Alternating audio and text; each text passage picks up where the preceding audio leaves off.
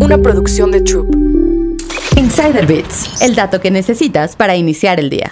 ¿Por qué no puedes deducir tu despensa ante el SAT? Al deducir, reduces el monto de tu aportación fiscal. Por eso, si quieres pagarle menos al SAT, tu mejor opción son las deducciones. La ley del impuesto sobre la renta nos dice, dependiendo del régimen fiscal en el que estemos, lo que podemos deducir a través de facturas. En la mayoría de los regímenes fiscales se pueden deducir los gastos directamente relacionados con tu actividad profesional. Por ejemplo, cursos de especialización o equipo de cómputo. La ley del impuesto sobre la renta nos da una lista detallada. La mayoría de los contadores deben adaptar estos gastos a tu actividad o giro empresarial, pero también puedes acumular deducciones personales que aplica para solo tu declaración anual. Existen deducciones en salud, como honorarios médicos y gastos hospitalarios, pero no los comprobantes de farmacias. También son deducibles las colegiaturas en instituciones educativas privadas, gastos funerarios y donativos a instituciones autorizadas. Pero entonces, ¿puedes facturar e intentar deducir todo? La respuesta es no.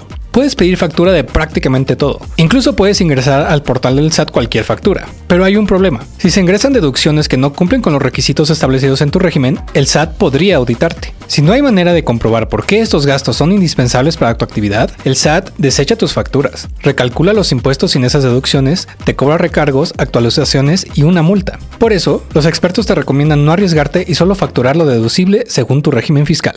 Insider Bits, el dato que necesitas para iniciar el día. Una producción de Troop.